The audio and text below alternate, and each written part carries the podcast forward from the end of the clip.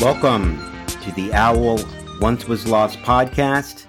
We are the companion podcast to the free phone app for Android and Apple devices where we can get info on a missing person out and into the eyes and ears of people in the local vicinity and all of it in real time. So please go to wherever you get your uh, app, apps from and download the Owl Once Was Lost missing persons phone application. Please consider downloading that app and being a part of the solution. The more people that have the app, the better chance of locating a missing person.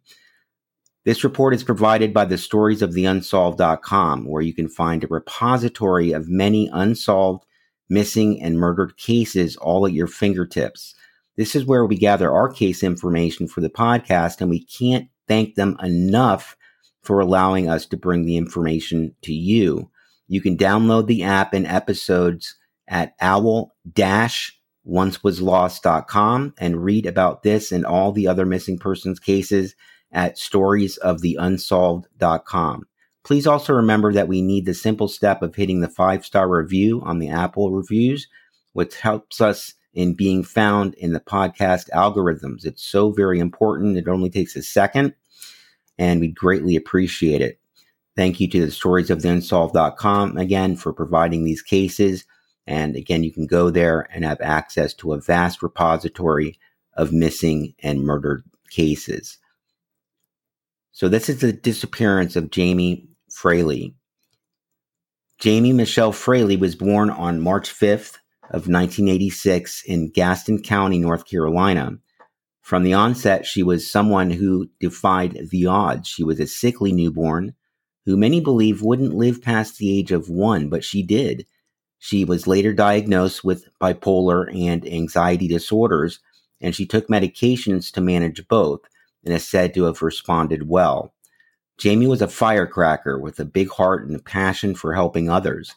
While known to be feisty at times, she was sweet and, and a very intelligent girl and this led her to pursue a career as a substance abuse counselor, for which she was studying part time at Gaston College alongside getting her GED.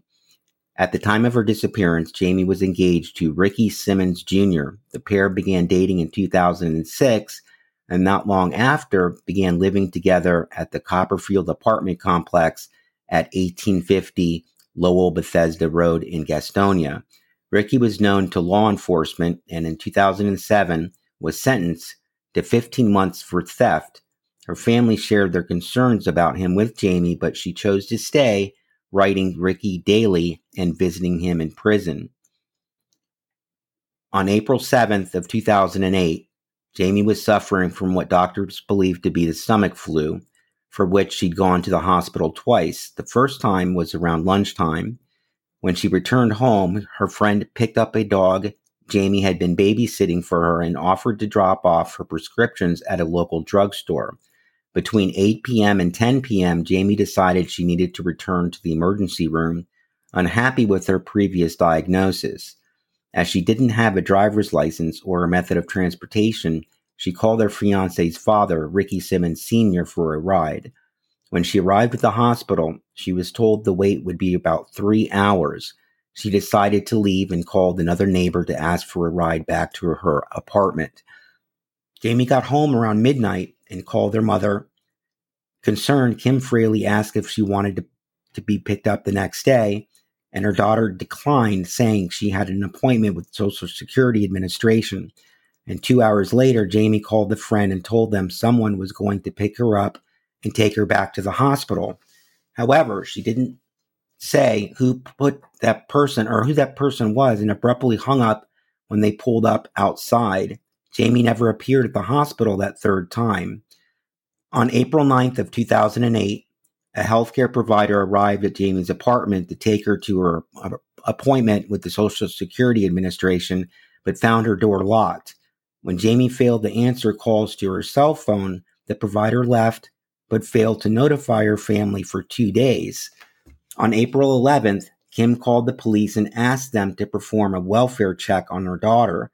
When an officer arrived at her apartment, he found no signs of forced entry or a struggle, and after numerous attempts to reach Jamie via her cell phone, Kim, Jamie's aunt, and her cousin entered the apartment and found her purse, her wallet, keys, and identification. She'd also vomited in several places, indicating the severity of her stomach issues. They noticed the shoelaces were missing from her favorite pair of shoes, which struck them as odd. Kim once again called the police, this time to file a missing persons report. The Gaston County Police Department assigned three investigators to the case full time and requested assistance from the State Bureau of Investigation and the FBI. They interviewed Jamie's friends and family and conducted door to door conversations with residents of the apartment complex.